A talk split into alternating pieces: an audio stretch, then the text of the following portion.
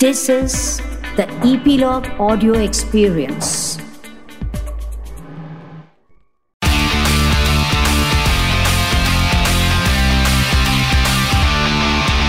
Nine XM Song Secret.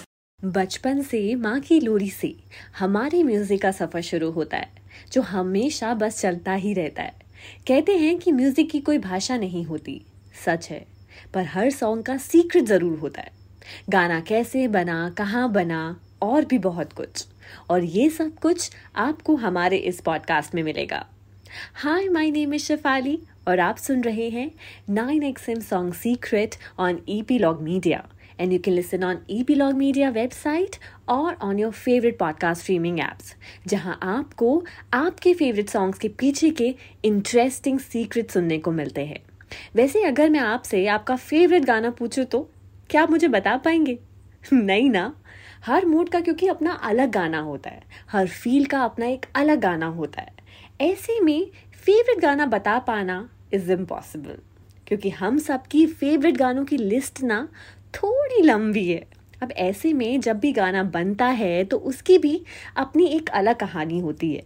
और ये कहानी मैं इस पॉडकास्ट में आपको सुनाने वाली हूँ। और ये सुनाएँगे वो खुद जो उन सॉन्ग्स के फ़र्स्ट क्रिएटर्स रहे।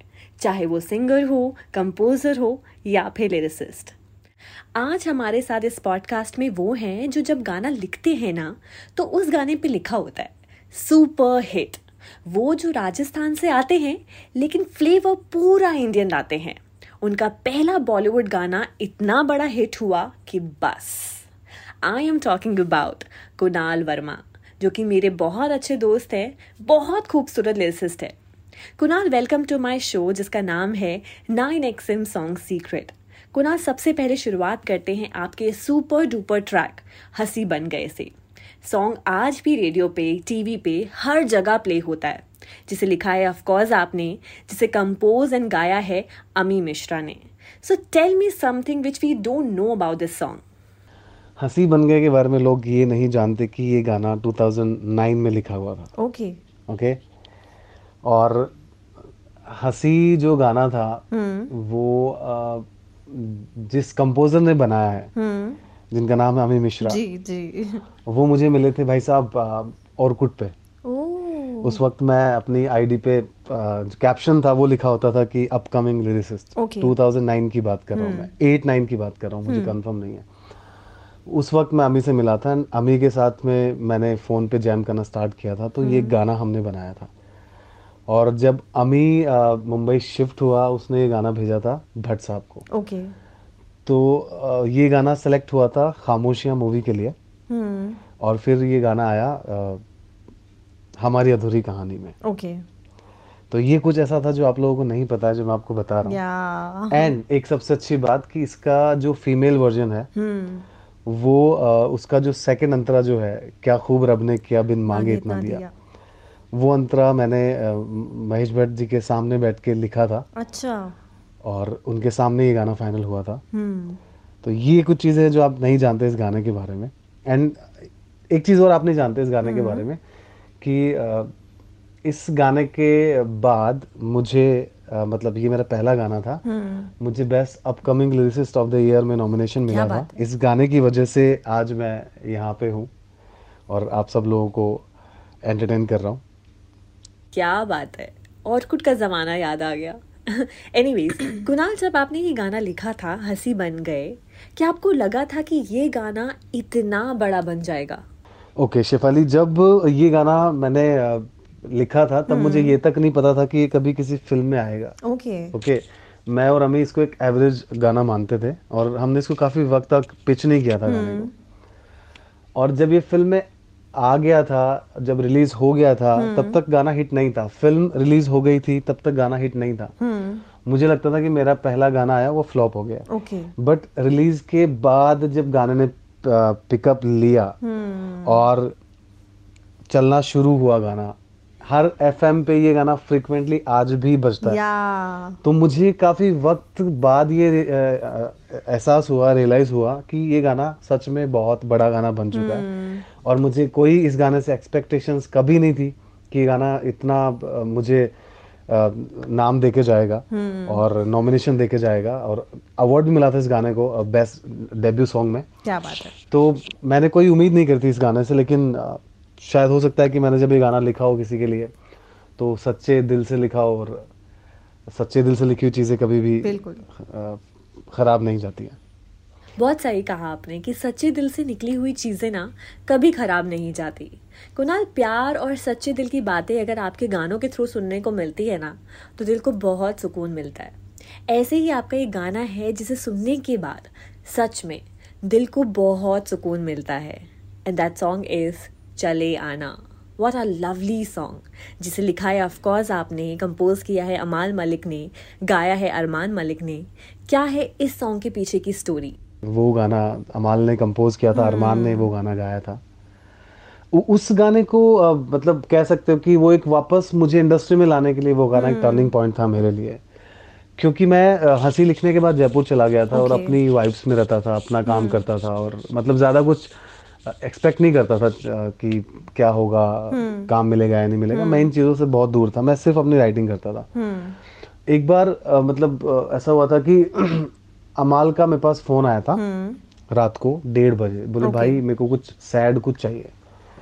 तो अमाल को ये नहीं पता था कि मैंने ऑलरेडी कुछ लिख के बैठा हुआ था। कुछ आइडियाज़ मेरे माइंड में थे। हम्म। और मैंने एक रात पहले वो सब लिखा था। उस रात को मेरा ब्रेकअप हुआ था और मैं बहुत अच्छा। ज़्यादा गुस्से में था। तब मैंने ये कुछ पूरा ये थॉट पूरा उस टाइम लिखा था। हम्म। और सेकेंड डे जब अमाल का फ़ोन आया तो मैंने उसको बोला था कि यार मैंने कुछ मेरे पास कुछ पढ़ा है। हम्म। आप मुझे ना कुछ हम करके भेजो। मे भी शायद वो इस पे फिट हो जाए काम आ जाए। ओके तो अमाल ने मुझे एक धुन भेजी थी। अमाल ने मुझे गा के जब हम करके भेजा हम्म। तो मुझे लगा कि ये पूरा पार्ट ऐसे कैसे इस कॉम्पोजिशन पे जा रहा है? और मैंने अमाल को जब जब पहले तो मैंने अमाल को यही बोल दिया था कि यार मेरा मूड ही नहीं है काम करने का और मैं किसी अलग ट्रिप में हूँ। बट जब अमाल ने मुझे बोला कि मेरे को एक सैड सॉन्ग चाहिए अगर है तो बताओ मुझे। तो फिर मैंने लगा कि मुझे लगा कि ट्राई करते हैं शायद हो सकता है कि जो मैंने कुछ लिखा हुआ है उसमें से निकाल के और इस मीटर में फिट कर दूँ और हुआ भी ऐसा ही जब अमाल ने ये गाया दरारा दरारा दरारा दरारा दरारा दरारा तो मुझे लगा कि ये एक कनेक्शन है शायद म्यूज़िक का मेरा आपस में कि जो चीज़ मुझे तकलीफ़ में मैंने लिखी है वो ही चीज़ मुझे कहीं लेके जा रही है। तो जब मैंने अमाल को ये लिख के भेजा कि जुदा हम हो गए माना मगर ये जान लो मेरी जाना कभी मैं याद आऊँ तो चले आना। तो ही वॉज़ लाइक कि भाई ये ही चाहिए था। क्या बात है। एंड दैट्स हाउ ये गाना बना। और मैं आपको बता देता हूँ कि इस गाने में कुछ चीज़ें हैं जो किसी को नहीं पता। है हम्म। इस गाने में जो आप लाइन सुनते हो कि जुदाम हो गए माना मगर जान लो मेरी जाना। हम्म। तो उसकी जगह पहले था कि मगर सुन लो मेरी जाना। तो ये अजय देवगन का एक इनपुट था कि ज, अ, सुन लो की बजाय हम जान लो डालेंगे तो ज़्यादा अच्छा लगेगा भी और पावरफुल भी लगेगा। और हमने उसको फॉलो किया और वो हुआ भी वो वर्कआउट भी किया वर्क भी किया। और पहले से ज़्यादा बेहतर साउंड किया। हम्म। हमने इसको फिर वैसे ही रखा। इसमें एक लाइन और थी कि मैंने लिखा था कि तेरा हमारा था भी क्या वैसे? हम्म। एंड ये भी अजय देवगन का एक सजेशन था कि उन्होंने बोला कि मेरा तुम्हारा था भी क्या वैसे? ओके तो ये कुछ कुछ करेक्शंस अजय देवगन सर ने करवाए और गाना बना और गाना सुपर हिट हुआ एंड बाकी सब आप, आप लोगों के सामने है। बिल्कुल it's a super hit track Kunal अब मैं जिस गाने के बारे में आपसे पूछने वाली हूँ उस गाने को कंपोज किया है आपने और आपके साथ रोंगो ने. एंड एज अ कंपोजर आपका डेब्यू हुआ उस सॉन्ग के साथ. लिखा ऑफ़ कोर्स आपने है. गाया है जुबी नौटियाल ने. आई एम टॉकिंग अबाउट फिर मुलाकात. व्हाट अ ब्यूटिफुल मेलोडी इसके बारे में आप कुछ बताइए.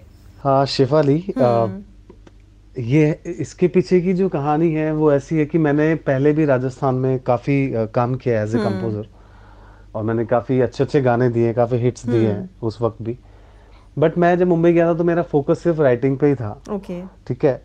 तो मैं कुछ गाने बना रहा था और कुछ गाने मैंने बना रखे थे कुछ मैं नए बना रहा था। ओके तो जो ये गाना है फिर मुलाकात हम्म। वो गाना मुझे किसी ने एक सिचुएशन दी थी हम्म कि मेरे को ऐसी ऐसी सिचुएशन पे कोई गाना चाहिए जिसमें अ, मतलब मिलने को लेके ऐसा कुछ उसने Okay. बताया था। और मेरे को सैड सॉन्ग चाहिए। हम्म।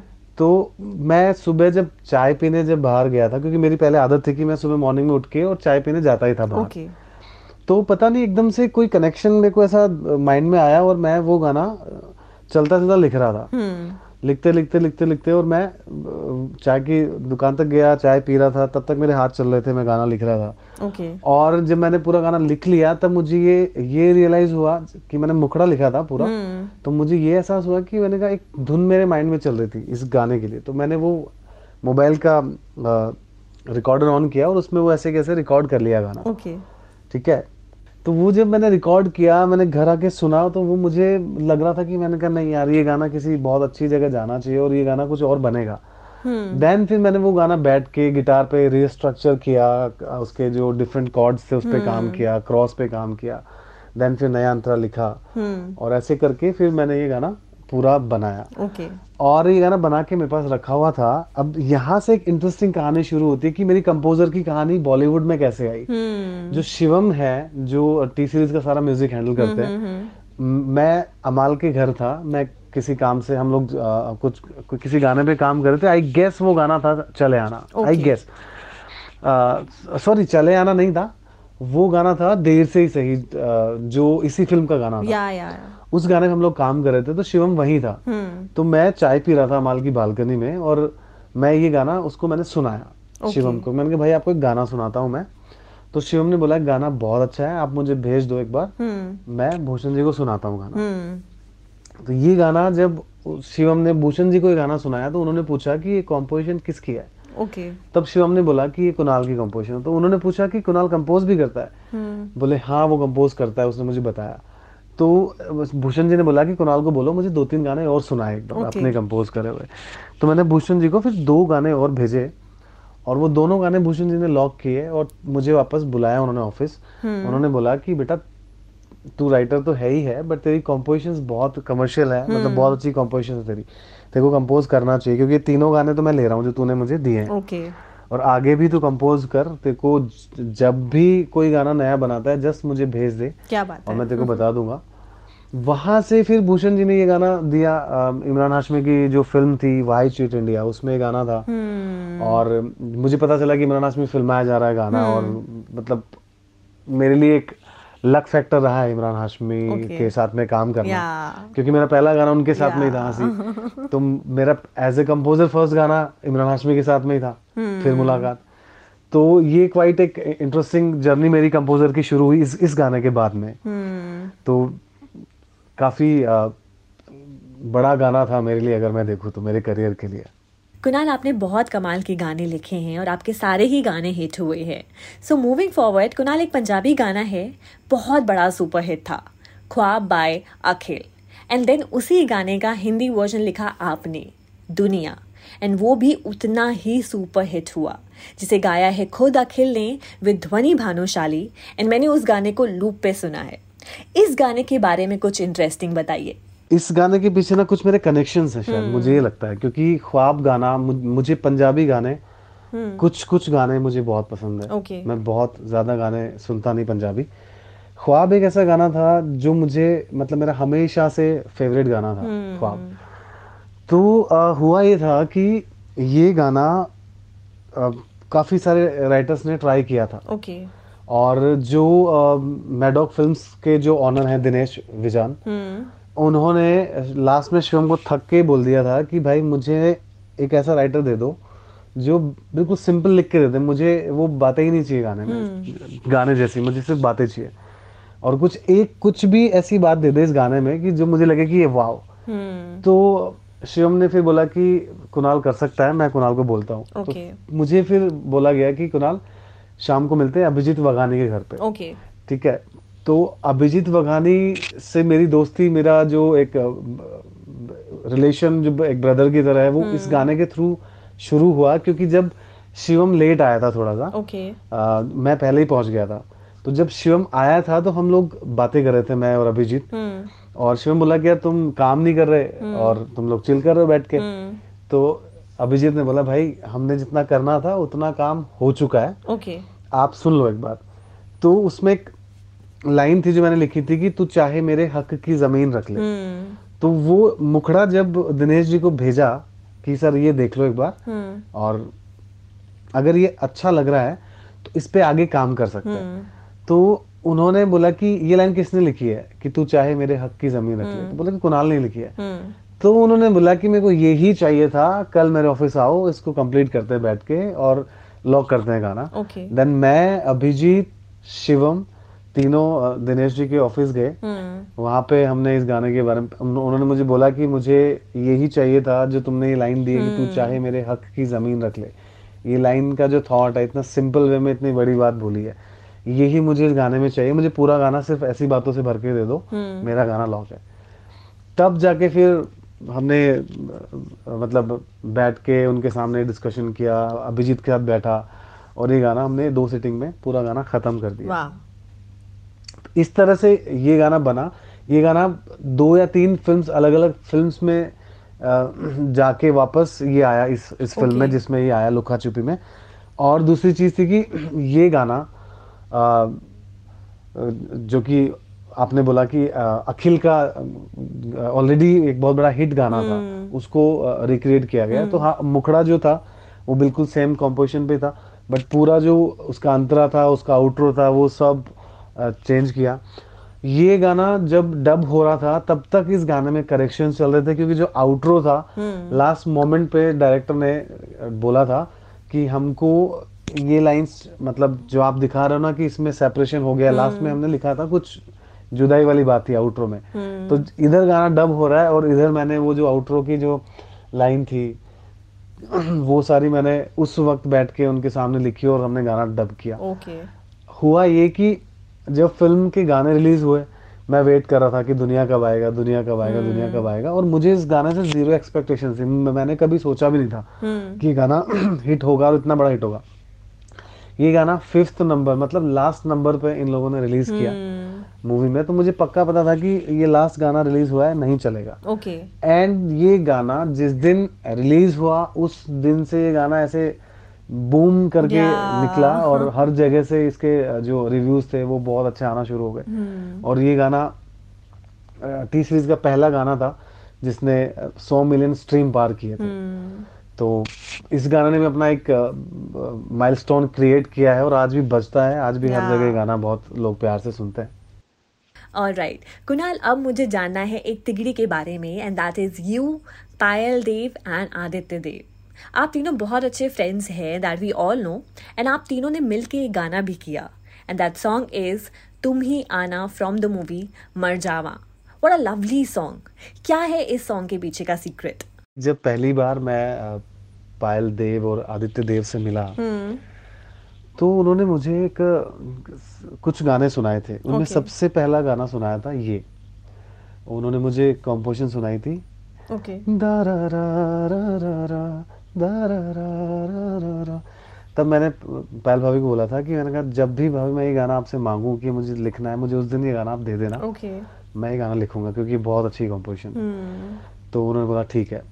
उसके बाद हमने काफ़ी गाने किए। इस गाने पे हम लोग कभी चर्चा ही नहीं कभी कभी बैठे ही नहीं। हम्म एक दिन सडनली मैंने फ़ोन किया उनको। मैंने बोला भाभी आपने मुझे गाना सुनाया था वो गाना मुझे एक बार भेज सकते हैं आप। तो उन्होंने मुझे गाना भेजा और मैं लेट नाइट जब भी कुछ लिखता हूँ बहुत अच्छा आता है सोने से पहले।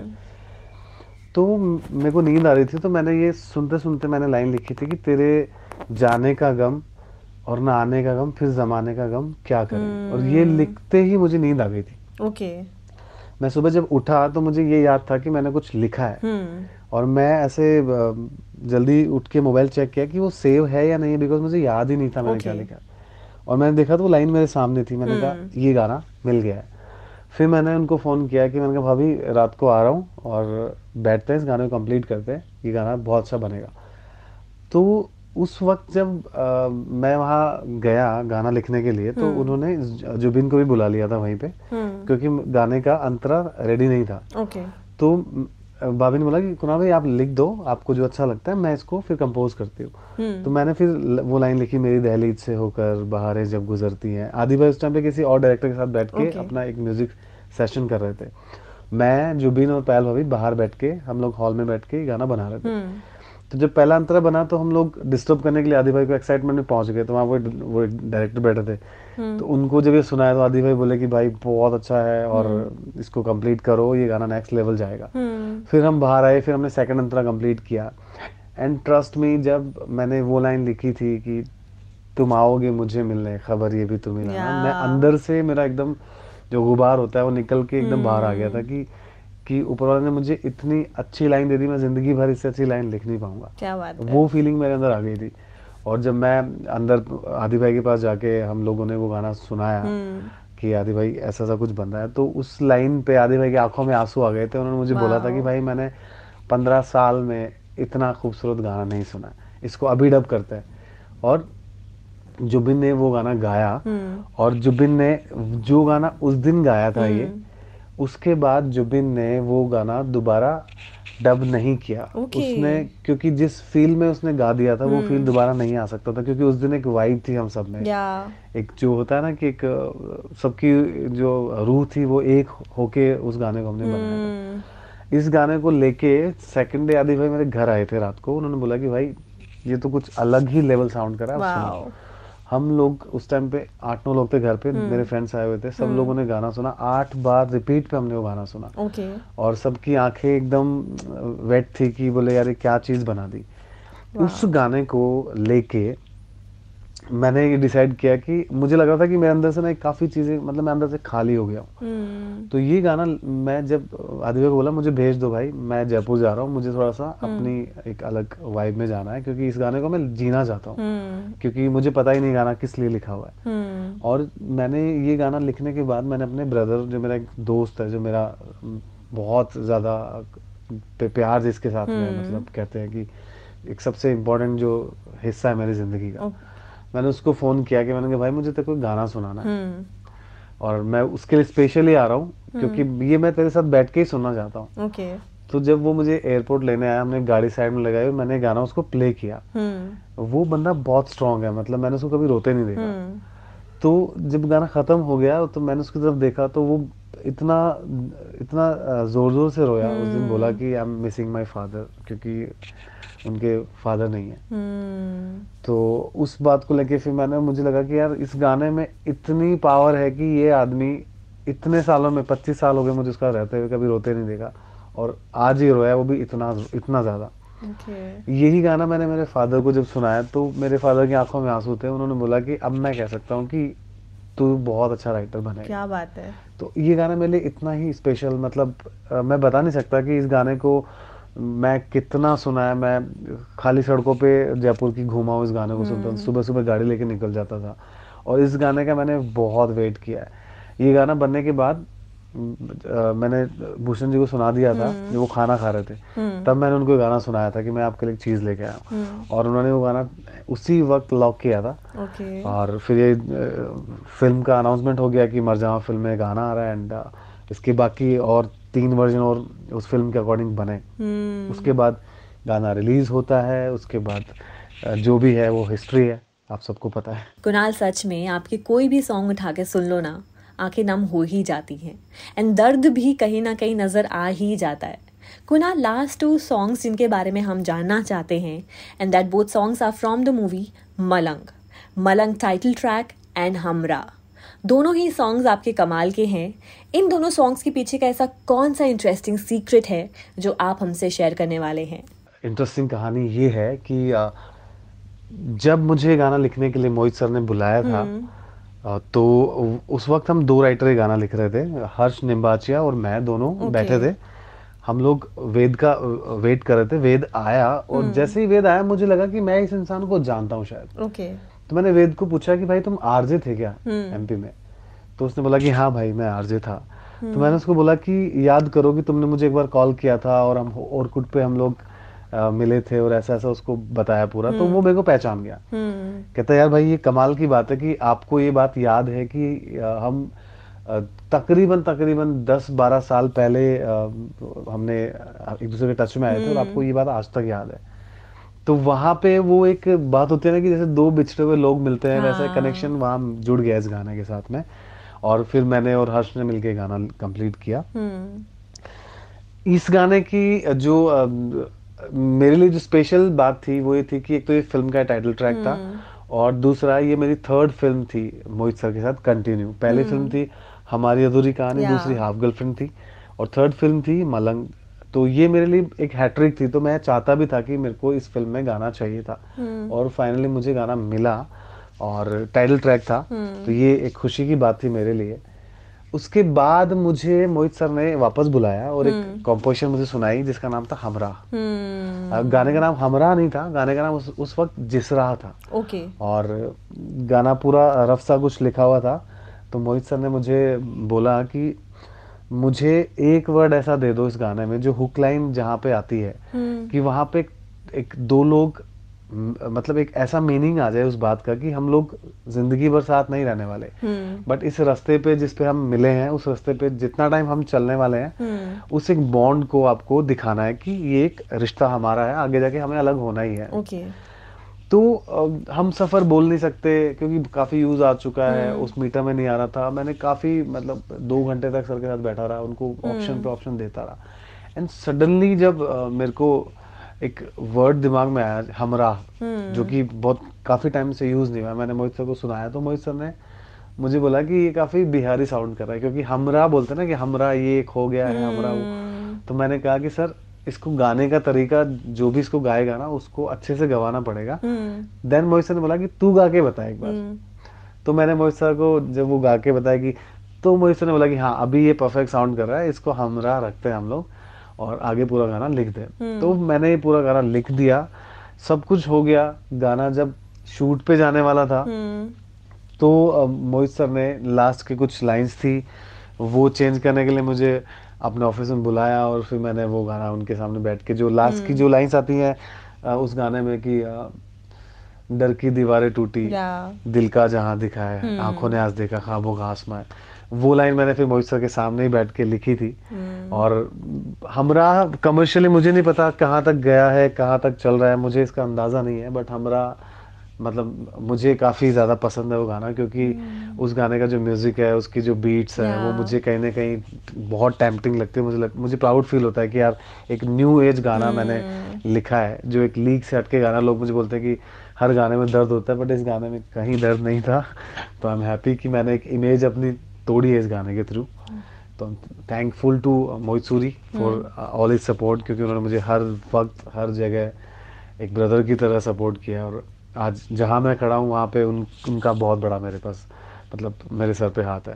Thank you Mohit sir for everything and Shefali thank you so much for this interview Thank you. Thank you so much, Kunal. It was such a pleasure having you on my podcast, 9XM Song Secret. And thank you for sharing such amazing secrets behind your lovely songs. हम जल्द ही मिलेंगे आप और भी secrets के साथ ready रहिएगा जाते जाते a small request if you can give a small message to all the listeners of 9XM will be really great. Thank you so much, Shefali. It was lovely interacting with you and all the fans Of our songs.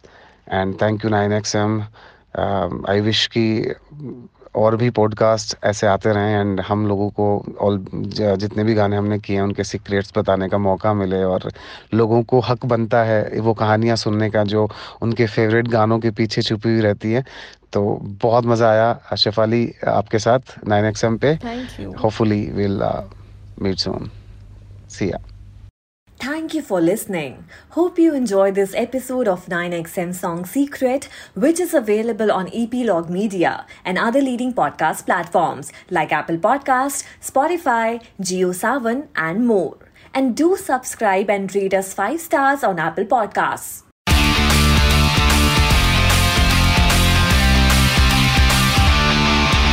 Nine XM Song Secret.